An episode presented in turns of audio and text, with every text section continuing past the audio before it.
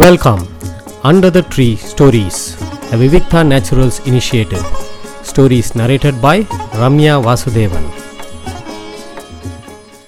இன்னைக்கு திருக்கோளூர் பெண் பிள்ளை ரகசியத்திலிருந்து இன்னொரு வாக்கியம். திருக்கோளூர் பெண் பிள்ளை ராமானுஜரை பார்த்து சொல்லக்கூடிய ஒரு வாக்கியம். பிணவிருந்து இட்டேனோ கண்டாகர்ணனைப் போல அப்படின்னு சொல்கிறா அப்படின்னா என்ன அர்த்தம்னு பார்க்கலாம். கண்டாகர்ணன்னு ஒருத்தன் பிசாஸ் மாதிரி இருந்தான். பிசாசாக இருந்தான். அவன் ஒரு அரக்கன். அவன் ஆனால் ரொம்ப சிவபக்தன். அவனுக்கு வந்து மகாவிஷ்ணு கண்டாலே பிடிக்காது. யாராவது பெருமாள் பேரை சொன்னால் காதுலேயே விழக்கூடாதுன்னு சொல்லிட்டு காதுலேயே ரெண்டு மணிகளை கட்டின்னு இருந்தானாம். அதனால தான் அவனுக்கு கண்டா கண்டானா மணி கர்ணம்னா காது கண்டா கர்ணன்னு பேர். யாராவது விஷ்ணு பேரை சொன்னால் அதை காதில் விழக்கூடாதுன்னு சொல்லிட்டு தன்னோட காதில் இருக்கிற மணியை வேகமாக ஆட்டுவானாம். அந்த மணி ஓசையில் அவனுக்கு பெருமாளோட பேர் காதலியே விழாது. எப்பேற்பட்ட அரக்கனவன் ம்? ஒரு சமயம் அவன் வந்து கைலாசத்துக்கு போகிறான் சிவனை சேவிக்கிறான்.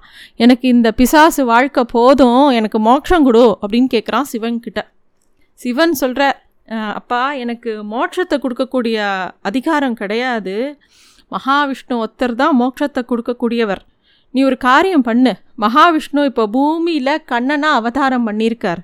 அவர்கிட்ட போய் நீ வரம் கேளு அவர் மோட்சம் வேணும்னு கேளு அவரை சேவித்து அவர் ரொம்ப கருணை கடல் உனக்கு கண்டிப்பாக மோட்சம் கொடுப்பார் அப்படின்னு சொல்கிறார் இதை கேட்டவுடனே கண்டாக்காரனுக்கு யோசனையாக இருக்குது அவனுக்கோ பெருமாளை கண்டாலே பிடிக்காது. ஆனால் கண்ணன்னா பரம்பொருள்னு சிவனே சொல்லிட்டார். சரி கேட்டு தான் ஆகணும் அப்படின்னு சொல்லி யோசிக்கிறார்.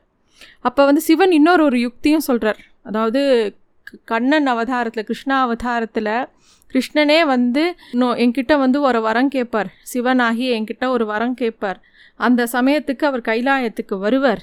அப்போ நீ வழியில் இருந்துட்டு அவரை பார்த்து மோட்சம் கேளு அப்படின்னு சொல்கிறார் அது என்ன அப்படின்னாக்கா சிவன் வந்து ஏற்கனவே பெருமாள் கிட்ட சொன்னாராம் இந்த மாதிரி எனக்கு பெருமை சேர்க்கும்படி ஒரு உதவி செய்யணும். பூமியில் நீங்கள் மனுஷனாக அவதாரம் பண்ணும்போது என்னை பூஜிக்கணும் என்கிட்ட ஏதாவது வரம் கேட்டுக்கணும் அப்படின்னோடனே பெருமாளும் அப்படியே ஆகட்டும்.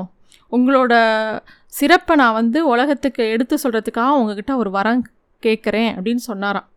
இந்த விஷயத்தை தான் சிவன் வந்து தேவர்களிடையும் முனிவர்கள்கிட்டையும் சொல்லி மகிழ்ச்சி அடைகிறார் அதையே தான் இந்த கண்டாகர்ணன்ட்டையும் சொல்கிறார் சிவனுக்கு வரம் கொடுத்தபடி க கிருஷ்ணர் என்ன பண்ணுறார் தனக்கு குழந்தை வேணும் பிள்ளை வரம் வேண்டி கைலாய மலைக்கு போகிறாராம் சிவன் சொன்ன மாதிரியே அவரோட அறிவுரைப்படி கண்டாகரனும் அந்த வழியில் கிருஷ்ணருக்காக காத்துட்டுருக்கா கிருஷ்ணரையே தியானம் செஞ்சுட்டு அவர் தான் மோட்சம் கொடுக்கணும்னு வேண்டிட்டு காத்துட்டுருக்கான் அப்போ அவனுக்கு ஒன்று ஒரு விஷயம் தோன்றுறது கிருஷ்ணர் இப்படி வந்தான்னா அவரை கண்டிப்பாக உபசரிக்கணும் இல்லையா?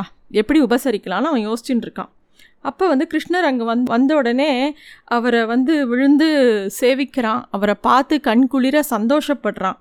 அப்போ நினைக்கிறான் இவருக்கு ரொம்ப திருப்தியாக விருந்து கொடுக்கணும்னு நினைக்கிறான். கிருஷ்ணர்கிட்ட மோட்சம் கேட்குறான் அவரும் வந்து அவனுக்கு மோட்சம் கொடுக்குறார்.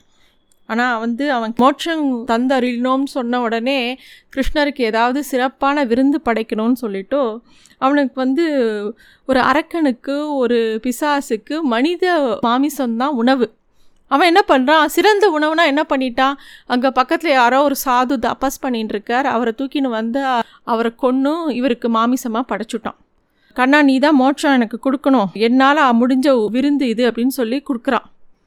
பெருமாளுக்கு வந்து அவனோட பக்தியும் அன்பும் பார்த்து ரொம்ப சந்தோஷம். அவன் கேட்டபடியே அவனுக்கு மோட்சத்தை கொடுக்குறார். அப்படியும் கண்டாக்கரணன் விடலை. அவன் சொல்கிறான் எனக்கு எனக்கு ஒரு தம்பி இருக்கான். என் தம்பினா எனக்கு உயிர். அவனுக்கும் மோட்சம் கொடு அப்படின்னு கே கேட்குறான் அவனுக்கும் மோட்சம் கொடுத்தோம் அப்படிங்கிறார்.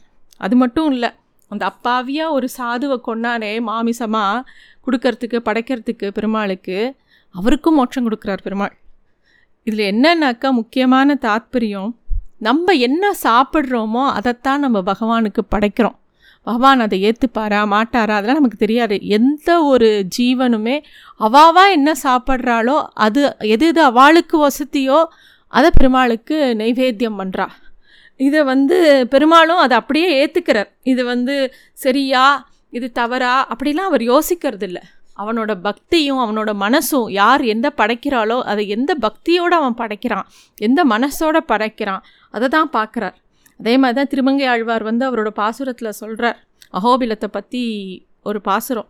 அதில் அகோபிலத்தில் இருக்கிற திருத்தலத்தில் பெருமாளுக்கு அங்கே வசிக்கிற சிங்கங்கள் வந்து தாங்கள் சாப்பிட்ற யானையோ யானையை தான் அது சாப்பிட்றது. அந்த மிருகங்களையே கொண்டு அதையே கொண்டு போய் பெருமாளுக்கு மாமிசத்தை படைக்கிறதாம். அதையும் பெருமாள் ஏற்றுக்கிறாராம் அதே ஆர்வத்தோட தான் கண்ணனுக்கு அந்த படையில் இட்டான் கண்டாகர்ணன். அவனோட பக்தி என்னன்னு சொல்கிறது அப்படின்னு திருக்கோளூர் அம்மையார் பிணவிருந்து இட்டேனோ கண்டாகர்ணனைப் போல? அப்படின்னு சொல்லியிருக்கா.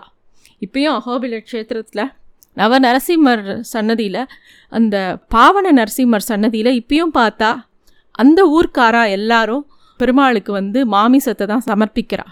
அங்கங்கே கடா வெட்டுறா எல்லாம் பண்ணுறா பெருமாளுக்கு எல்லா அவா என்ன சாப்பிடுவாளோ அதை தான் பெருமாளுக்கு படைக்கிறா. அதை பெருமாளும் ஏற்றுக்கிறார் அதனால் அது இது வசத்தி இது தாழ்த்தி நான் பண்ணுறத பிரசாதம் தான் வசத்தி அப்படிலாம் கிடையாது. பெருமாளுக்கு கண்ணு முன்னாடி எல்லாரும் ஒரே ஈக்குவல் தான். இவா வசதி இவா மட்டும் இவா பண்ணுறது தான் ஜாஸ்தி. அப்படிலாம் கிடையாது. ஒருத்தர் வந்து எறும் பெருமாள் தான் எறும் ஒரு புஷ்பத்தை சமர்ப்பிச்சா கூட ஏற்றுக்கிறாரே ஸோ இந்த விஷயத்தை உணர்த்துறது தான் இன்றைக்கி திருக்கோளூர் பெண் பிள்ளை ரகசியத்தில் சொல்லப்பட்ட கருத்து. நன்றி.